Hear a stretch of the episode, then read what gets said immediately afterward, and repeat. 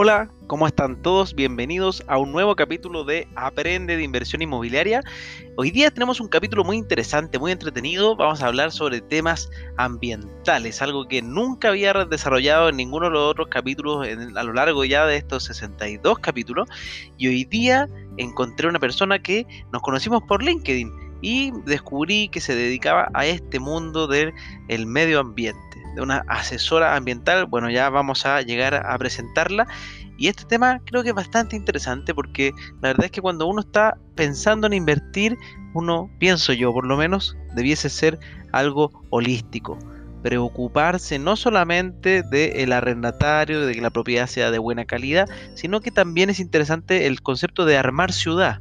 Y por eso es que quise hacer este capítulo que espero que les guste. Recuerden que pueden seguirme en redes sociales en francisco.ackerman en Instagram y ahora también en TikTok como Ackerman87. Así que vamos por ese capítulo y nos vemos. En el capítulo de hoy día estoy con Marie-Claude Plumer. ¿Y quién es Marie-Claude Plumer? Es una persona que ya lleva más de 20 años de experiencia como asesora ambiental. La asesora ambiental, a veces alguien se preguntará, ¿por qué sirve este tema? ¿Qué tiene que ver esto con el mundo inmobiliario? Bueno, ella nos va a contar hoy día la importancia que tiene que ver el impacto ambiental que generan los bienes raíces, las propiedades y todo lo que uno podría invertir en el ambiente, obviamente, y cómo esto puede afectar el desarrollo correcto de un proyecto, cómo lo puede encarecer los costos, por ejemplo, y un montón de cosas que son súper importantes en toda su trayectoria. Ella lleva más de 20 años en el mundo público y privado. Así que ahora sí, ¿cómo estás, Marico? Hola, Francisco. Muy bien, gracias y muchas gracias por la invitación. No, gracias a ti por aceptar por este tema tan interesante que muchas veces es bien desconocido en el mundo de las inversiones. Uno, uno simplemente compra una propiedad o un departamento porque ve que está con, los, con, las cosas al día, pero uno de los tantos documentos, uno de los tantos requerimientos que tienen que tener los edificios es el tema regulatorio ambiental. Cuéntanos un poco sobre qué significa esto del impacto ambiental en, los bienes raíces. Bueno, es un tema ya de larga data, digamos, la, la relación de proyecto inmobiliario. Yo hablo de proyecto inmobiliario en términos genéricos, con el tema de medio ambiente, si uno quisiera también plantearlo en términos genéricos. En particular, desde el año 94, 97, es obligatorio someterse al sistema de evaluación de impacto ambiental determinadas actividades económicas, entre ellas ciertos proyectos inmobiliarios que cumplen con ciertos requisitos para desarrollarse, es decir, previo a su ejecución debieran tener una licencia ambiental o eh, también que se denomina resolución de calificación ambiental de acuerdo a la ley y al reglamento. Entonces, la relación del proyecto inmobiliario con medio ambiente y la posibilidad de ejecutar un proyecto siempre va a tener que estar mirándose si está o no sujeto a alguna exigencia ambiental de esa naturaleza, por ejemplo. Y, y uno como inversionista, ¿cómo puede saber si el proyecto tiene, tiene estas exigencias. ¿Cómo no se da cuenta de eso? Bueno, ahí tiene que, tiene que mirar dos normas, yo diría. La ley 19.300 y en particular de, de, generales del medio ambiente y en particular el reglamento del sistema de evaluación de impacto ambiental que establece las tipologías de proyectos que deben ingresar al sistema de evaluación de impacto ambiental. Y allí hay una tipología que es la letra Y y la letra H, que está asociada a proyectos eh, turísticos, urbanos o proyectos inmobiliarios. Entonces, por ejemplo, hay una exigencia que los proyectos de desarrollo urbano que impliquen un conjunto de habitacional de más de 80 casas deben ingresar al sistema de evaluación de impacto ambiental. ¿Y, ¿Y en departamentos, esto es solo para casas o los edificios también? También edificios que cumplan ciertas requisitos. ¿ah? Y ahí, bueno, uno tiene que estar mirando la norma. Por ejemplo, proyectos de equipamiento también deben ingresar cuando se trata de superficie construida igual o mayor a 5.000 metros cuadrados, por ejemplo. Superficie predial o igual o mayor a 20.000 metros cuadrados. De tal manera que el, el, inversionista primero irá a mirar qué es lo que dice la norma y, bueno, compararlo con el proyecto que está eh, pensando realizar. Ahora, Aparte de las tipologías de ingreso, que son estas propias de inmobiliario, proyectos urbanos, la letra Y la letra H, el artículo 40, hay una tipología que es bien importante, que está asociada al lugar donde tú desarrollas tu proyecto. Y eh, es la letra P del artículo 3. Y se refiere básicamente cuando tu proyecto se desarrolla en un área protegida, por ejemplo, o en un área que se denomina área protegida para efectos del sistema de evaluación de impacto ambiental. Y ese concepto se ha definido, ha sido complejo dentro de, quienes se mueven en este mundo ambiental, cómo se ha ido definiendo esta letra P, porque lo evidente son los parques nacionales, reservas, ¿no es cierto?, santuarios, pero eh, este otro concepto, cualquier otra área bajo protección oficial, es más complejo, ha sido más difícil determinar cuáles son. Y, pero, perdona, dentro del tema inmobiliario, y aquí termino, en una época las áreas definidas en los planes reguladores, ¿ah? como por ejemplo las áreas de preservación ecológica u otro tipo de, de nombre, se consideraban áreas para efectos, áreas protegidas para efectos del sistema de evaluación de impacto ambiental en forma expresa. Después hubo una modificación de la ley, de la Ley General de Urbanismo y Construcciones, el 2009, y ahí se modificó. Pero hay un dictamen reciente que vuelve a definir cómo debe entenderse ciertas eh, definiciones de los planes reguladores en relación a eh, las calificaciones de áreas con algún tipo de condición especial ambiental, como son las áreas de preservación ecológica acá en la región metropolitana. Y ahí, Mariclaud, una pregunta. El, famoso, la, cota 1000, ¿tiene que ver con esto también? Sí, tiene que ver con esto porque efectivamente el Plan Regulador Metropolitano de Santiago establece una gran faja ¿no? de área de preservación ecológica, que, es parte importante de, la delimitación de la región metropolitana propiamente tal, ¿no? Y abarca zonas importantes de Colina, de Chicureo, de Lobarnichea, de, de, Lampa, probablemente Batuco, todo este sector eh, de Santiago, y en la cual se le dio este carácter de área de preservación ecológica. Y es el propio plan que define qué es lo que es un área de preservación ecológica, indicando que son aquellas áreas de valor natural que tiene que mantenerse, digamos, por lo tanto restringe los usos posibles a usos compatibles con esa, con esa mantención natural del área de preservación ecológica.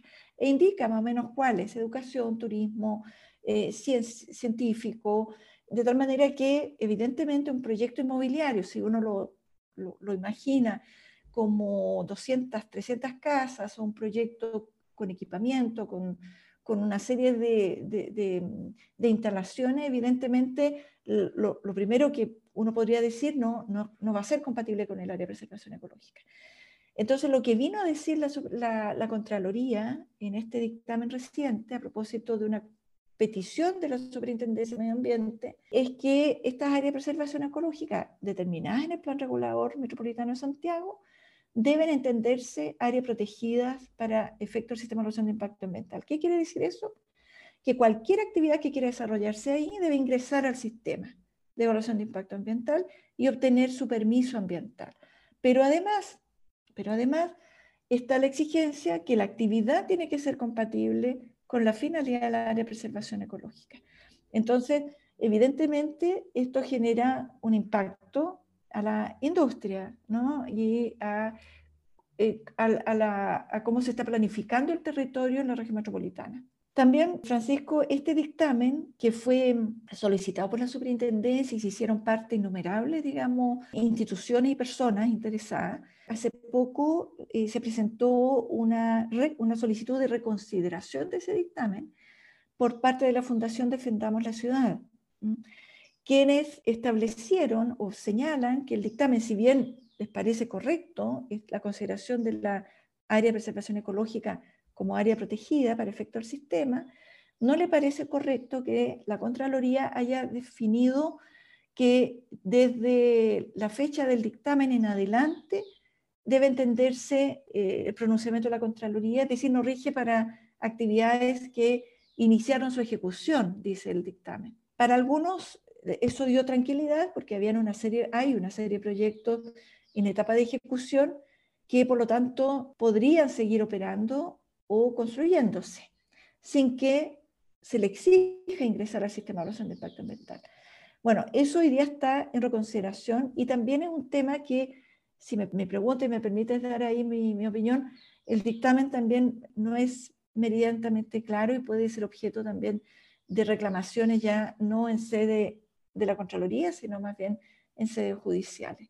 Pero es un tema que impacta ¿no? a, la, industria directamente. Y en tu experiencia, en, esto, en estos 20 años que encuentro que es mucho tiempo en este tema, en esta materia, ¿cómo has visto tú? ¿Tienes como ejemplos de impactos que haya tenido tanto en la construcción? ¿Es normal que las inmobiliarias a veces partan un proyecto y no hagan esta evaluación y se den cuenta en el camino que tienen que hacerla? una persona, una persona, ¿cómo se ve impactada en ese sentido cuando eso ocurre? ¿Cuál ha sido como la casuística que uno podría decir? ¿Por qué es tan importante entender cuando un proyecto es cototo, grande, que necesita este tipo de evaluaciones, que probablemente los edificios de, gran envergadura o con, con amplios parques, como decías, tiene que tener un, terreno grande, por ejemplo, tiene que hacer esta evaluación y quizás la misma inmobiliaria no se da cuenta o se le pasa o trata de no hacerla solamente. ¿Qué ocurre? Bueno, yo creo que la historia ahí es larga. A mí me ha tocado estar en la institucionalidad ambiental en distintos momentos. Y claro, si yo voy solo a la reforma, la, la, la institucionalidad ambiental tuvo una gran reforma el año 2010. Y ahí se creó la Superintendencia de Medio Ambiente. Pero se creó otra figura bien interesante que es el fraccionamiento de proyectos para evitar ingresar al sistema de evaluación de impacto ambiental, como una forma de burla, ¿no? De burlar el sistema, dar la vuelta. Y si tú vas a la historia de la ley, cuando se discute en el Congreso y, y cuando surge esta idea del fraccionamiento de proyectos, uno de los ejemplos que se da para evitar, digamos, fraccionar proyectos es los proyectos inmobiliarios. Y eso te da una, una idea, ¿no? Que había una cierta tendencia de, de, proyectos inmobiliarios a fraccionar estos proyectos para evitar el ingreso con, estos, con lo que yo te contaba de las letras del artículo H, que son, son cifras. Está sobre 80. Es, entonces, a veces es muy fácil, ¿no? Quebrar eso y decir, no, tengo 79 casas. eso, eso, es como, ah, eso es como fraccionar, te refieres, por ejemplo, supongamos, para una moneda grande hacer un condominio de 500 casas, pero lo separan en pequeños condominios. exactamente. Pero al final igual hace las 500 casas. Perfecto, exacto, tú lo has dicho. Ya, y en un edificio, me, imagino que quizás son dos terrenos distintos para no cumplir los 20.000 metros cuadrados, pero lo une y la misma entrada. Limita el número de departamentos que eh, impiden la obligación del ingreso y esa era una figura muy usada previo y eh, como la ley no, no, no, establecía una sanción en esa época a este tipo de, de, de, actividades o de acciones quedaban en una suerte, ¿no es cierto?, de, eh, bueno, de que era difícil lograr obligar. como, tenían como inmunidad porque cumplían con lo que estaba escrito. Pero, pero estaban de alguna manera evitando justamente a sabiendas de alguna forma, sabía que su era más grande, el ingreso. Entonces se, se, eh, legisla y se crea esta figura del fraccionar, fraccionamiento de proyecto, como una infracción. Y el objetivo entonces dice, bueno, eh, está prohibido fraccionar para evitar el ingreso al sistema o para evitar la vía de ingreso. Porque hay dos formas de ingresar. Por declaración de impacto ambiental, que es una figura más sencilla, o por el estudio de impacto ambiental, que es una figura mucho más sustantiva de un punto de vista ambiental y más larga. ¿eh? Puede ser más de un punto de vista del procedimiento. Ah, eso, eso también te iba a preguntar, ¿cuánto demora uno de estos estudios? Porque me imagino que una inmobiliaria que va a entrar en esto tiene que saber que va a tener detenido su proyecto por un tiempo. ¿Cuánto dura todo este estudio de impacto ambiental cuando te toca hacerlo? Mira, es relativo, pero yo creo que el, el servicio de la zona ambiental tiene ciertos tiempos, tiempos digamos, por, norma son 60 hasta 90 o hasta 120 días en el caso de los estudios de impacto ambiental. Yo te diría que en promedio podría llegar a seis meses, un año de evaluación ambiental. Pero hay que mirar, el, inversionista tiene que mirar este, este permiso como un permiso que, que, es mejor tenerlo que no tenerlo, digamos. ¿ah? Es decir, no solamente por su rol como responsable, ¿no es cierto?, eh, un titular responsable, sino que también para evitar que con posterioridad su proyecto quede paralizado, como pasa mucho, por ejemplo, a través de la propia Corte Suprema que ordena eh, paralizar los proyectos y ordena el ingreso al sistema de evaluación de impacto ambiental. Y eso significa a veces una pérdida mucho mayor, porque quedan en, en, etapa de la mitad de la casa y, quedar un año sin construcción te genera a veces costo el doble, va a tener que volver a rehacer después tu proyecto cuando dispongas tu autorización. Entonces, lo, lo, interesante es que un proyecto, hoy día hay mucha experiencia, son muchos años del sistema de evaluación de impacto ambiental, muchas, digamos, consultoras que hacen estudios y declaraciones. Lo importante es hacerlo oportunamente. ¿Cuándo es oportunamente? Es antes de iniciar la ejecución material del proyecto. Es decir, yo no puedo partir la ejecución construyendo, no sé, las casas o, las bases de un edificio si no dispongo la resolución de calificación ambiental. Si lo hago, estoy en infracción. ¿Y cuál es la infracción? Justamente eludir el sistema de evaluación de impacto ambiental y eso es una infracción que ya va a ser grave para la autoridad o va a ser gravísima si generó algún tipo de efectos ambientales. ¿Qué tipo de efectos pueden darse en este tipo de proyectos? Bueno, pueden darse efectos atmosféricos, ¿no es cierto? Construcciones, efectos de flora y fauna cuando hay corta de bosque nativo, afectación de cursos de agua o incluso arqueológicos, que en Santiago y en ciertos lugares hay mucha presencia arqueológica, en Colina, por ejemplo, y han, habido proyectos que se han paralizado justamente por no, por no haberse sometido al sistema de evaluación de impacto ambiental. Me queda clarísimo, sumamente importante. Y pasemos entonces a la noticia, que, hizo, que fue una de las noticias que nos hizo volver a estar en contacto, porque habíamos hablado hace, hace un tiempo para hacer este capítulo y ahora ya lo hicimos, que este dictamen de la Contraloría que va a elevar las contribuciones en un 48% del territorio. Cuéntanos un poco sobre esa noticia que va a elevar la, el fondo de esta exigencia. Bueno, era un poco, recién lo comentábamos, es un dictamen reciente, digamos, del 30 de septiembre, eh, recién pasado, que eh, la Contraloría emite a propósito de un requerimiento que hace eh, la propia Superintendencia de Medio Ambiente por denuncias ciudadanas.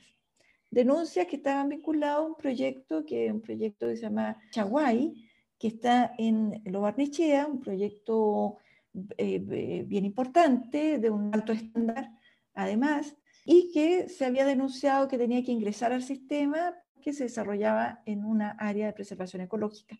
Entonces, la Contraloría resuelve esto, ya lo había resuelto en, en, algunos dictámenes previos, pero en este vuelve como a, establecer un razonamiento y a, y a, confirmar que las áreas de preservación ecológica que están definidas en el Plan Regulador Metropolitano de Santiago deben entenderse áreas protegidas para efectos del sistema de evaluación de impacto ambiental, lo que significa que cualquier proyecto que se emplace en esa área protegida, que genere impacto ambiental, va a estar obligado a someterse al sistema de evaluación de impacto ambiental y obtener su permiso ambiental. Genera una obligación que hasta hace poco no es evidente. ¿ah? Yo, porque no se exigía en forma expresa por parte del SEA y cada vez que se le preguntaba al SEA, al SEA me refiero al Servicio de Evaluación Ambiental, si su proyecto tenía que ingresar al sistema a través de las denominadas pertinencias, el SEA respondía que no, porque desarrollaba en un APE y el APE no era área protegida. ¿ya?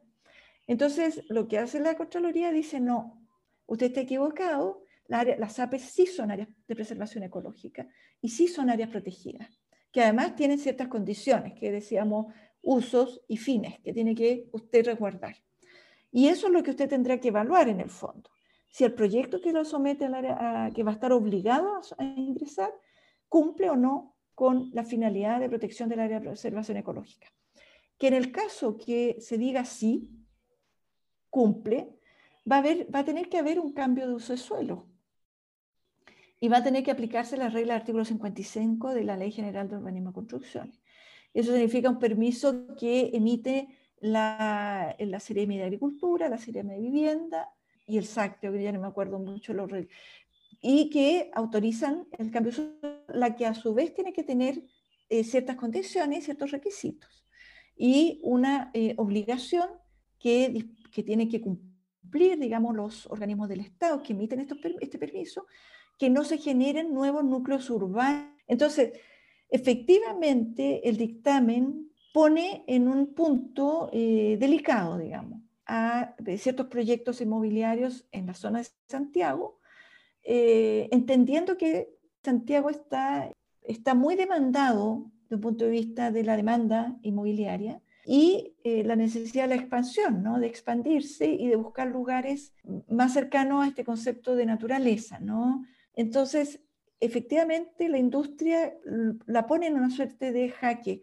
creo yo, de cómo abordar estos proyectos inmobiliarios. Porque al final está, como limitando. Sí, como, como, como, está haciendo un, efecto de, medio de limitación o quizás de, de, limitación temporal, porque dice, como dices tú, va a ser la persona, la inmobiliaria va a tener que hacer un trámite adicional que va a tomar tiempo, entonces eso juega en que podría hasta hacer una presión en los precios porque la gente quiera vivir en un sector que todavía no se logra desarrollar en, su, en, su totalidad.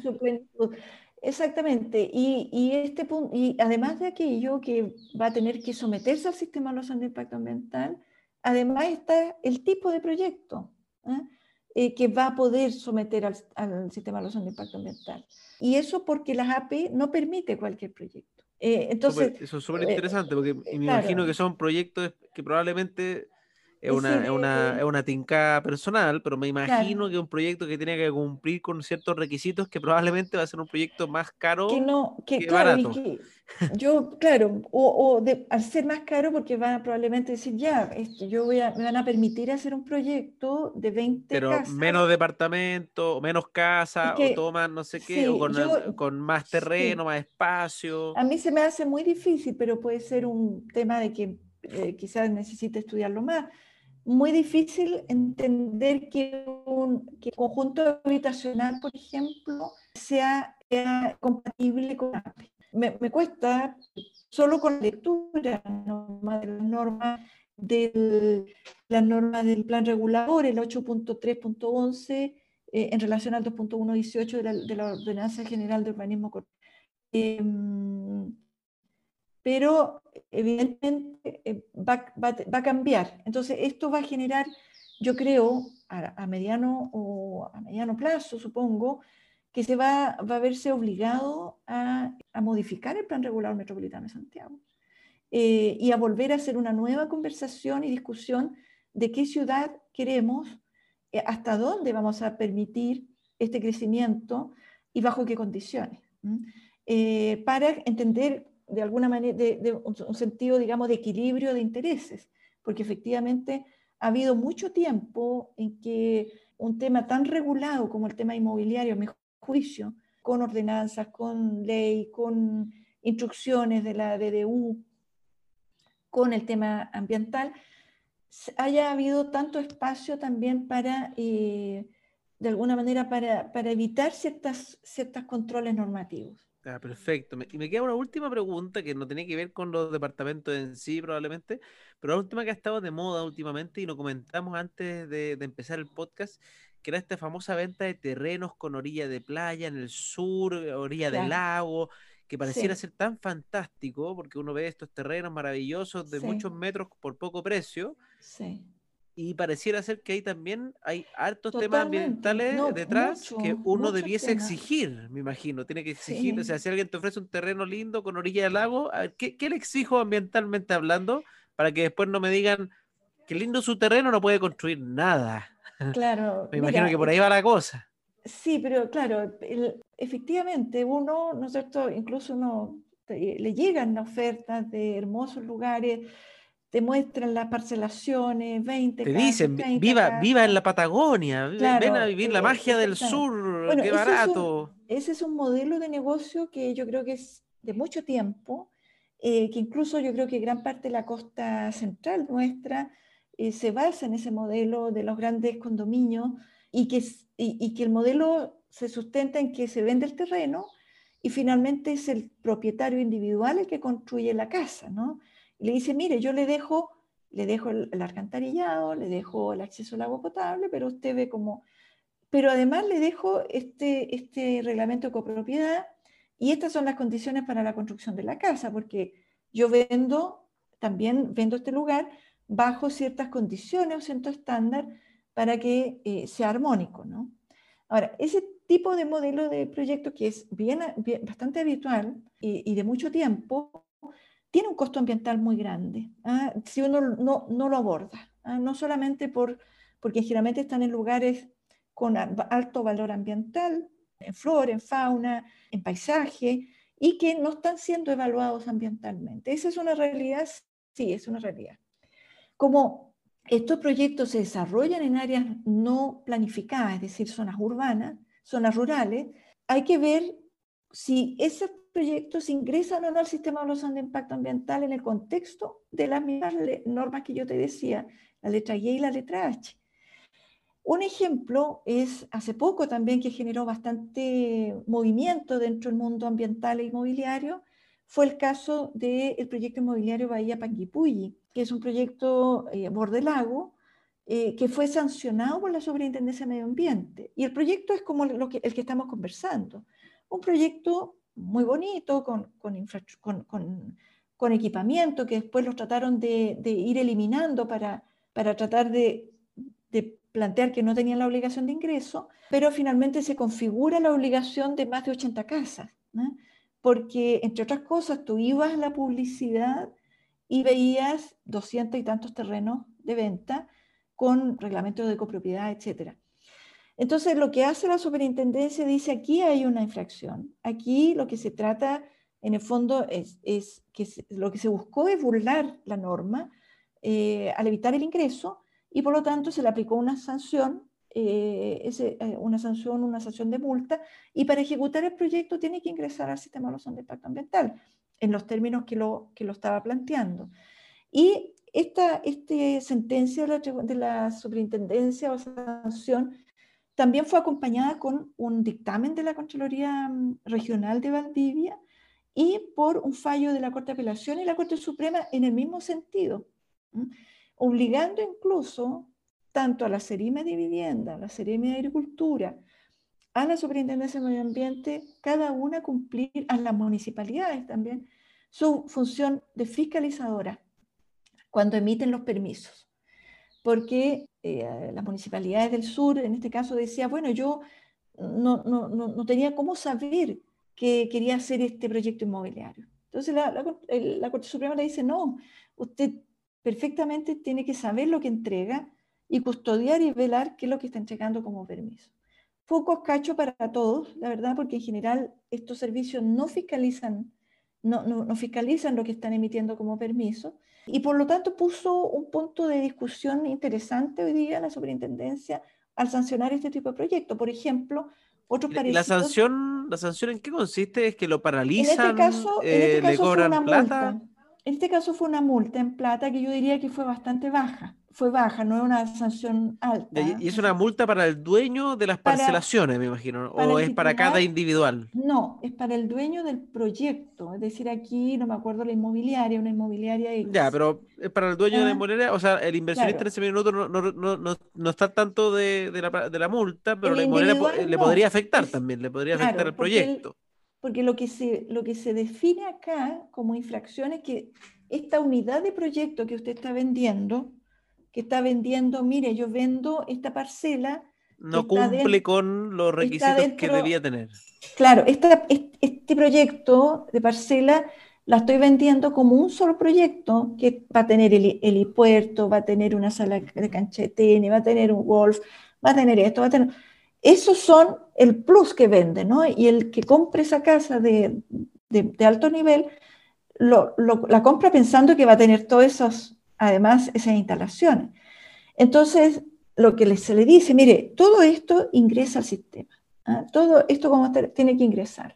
Otra cosa es que usted venda la parcela solita, pero en ese caso em, no eh, tendrá que eh, venderla sin un proyecto inmobiliario y con el cumplimiento, eh, si va a haber cambio de uso, cambio de uso de suelo, y si se va a usar va a tener que ser compatible con la finalidad y uso rural, que te permite construir una casa que no tenga más de mil metros, eh, eh, parcelaciones de mil metros cuadrados, hasta no me acuerdo hasta cinco mil, no me acuerdo, pero con casas que tienen ciertas características. Bueno, es mucho más restringido. Entonces, evidentemente, estos dos hitos, vaya Panguipulli por un lado, y este, este, mm, dictamen de la Contraloría que se refiere a Santiago y las áreas de preservación ecológica, colocan, yo creo, a la industria en general en una situación distinta como estaba hace tiempo atrás. ¿Que esto, ¿Esto empezó ahora y rige a partir de ya?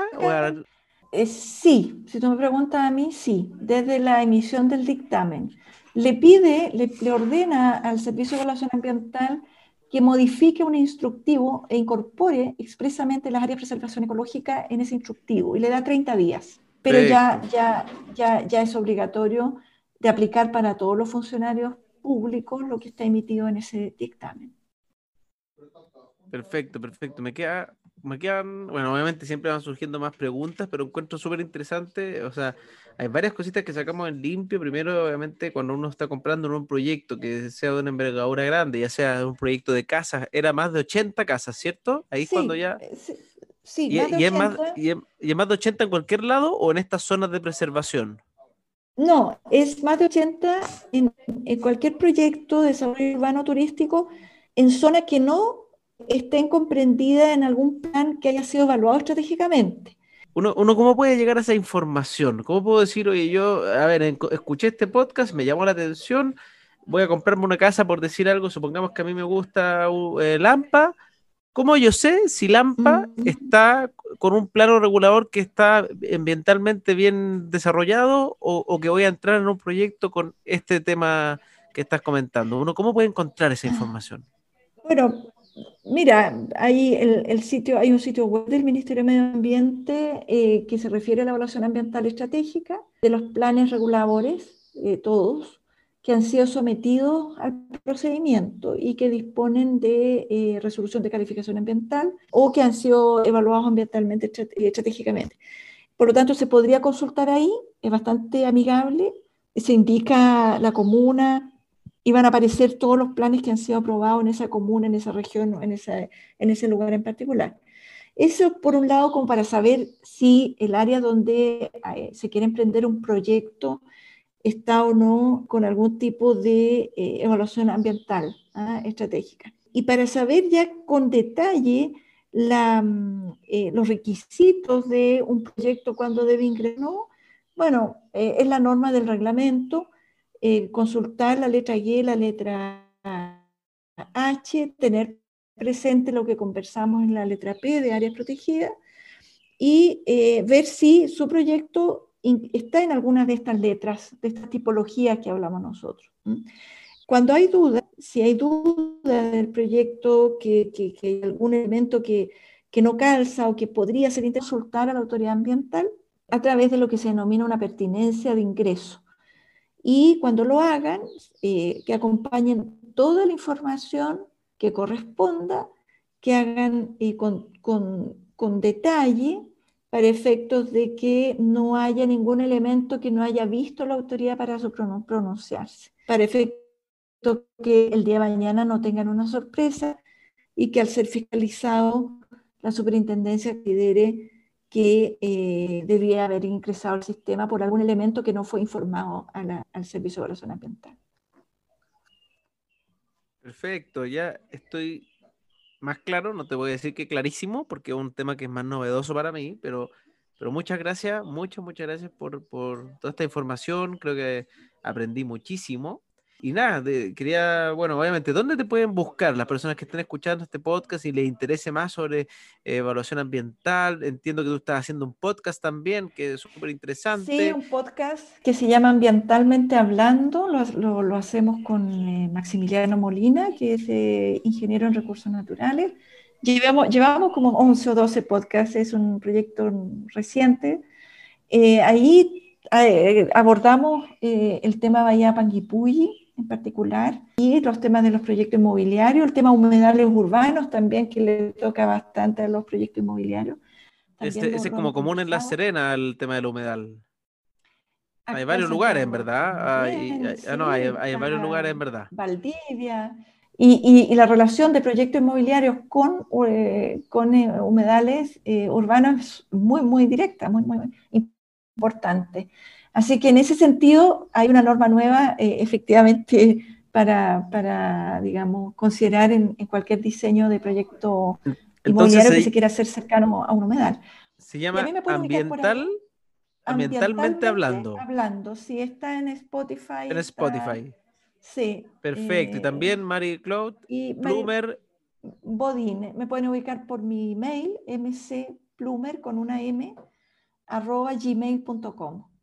Perfecto, buenísimo. Así que con eso vamos terminando este capítulo de hoy día. Muchas gracias por enseñarme tanto de este tema tan lindo aparte, porque creo que más allá de solamente el tema económico, que todo obviamente estamos en un mundo que, queremos crecer, invertir, crecer nuestro patrimonio, que son, es algo muy válido, pero también esta preocupación por el ambiente no se hace al azar. Eh, obviamente todo esto nace del fruto de, harta investigación, me imagino, y de muchas horas de trabajo de personas que que evalúan cuál es el impacto si uno quiere vivir en una ciudad que no esté terriblemente seca, por ejemplo, o, que se acabe la fauna y no veamos más animales y no escuchemos ese lindo sonido que tiene Marí de pajaritos afuera de su patio, por ejemplo. Todo esto se hace por razones como esa. Entonces, es súper interesante estar al tanto y, preocuparse eh, de, este tipo de, de iniciativas y este tipo de cosas que, que no solamente son iniciativas, sino que ya son ley. Así que muchas, muchas gracias. Mariclaud. No, pues gracias a ti por la invitación y, a ver si tenemos otro, otro espacio de conversación. Ya, que esté muy, muy bien. ya, pues gracias, Francisco.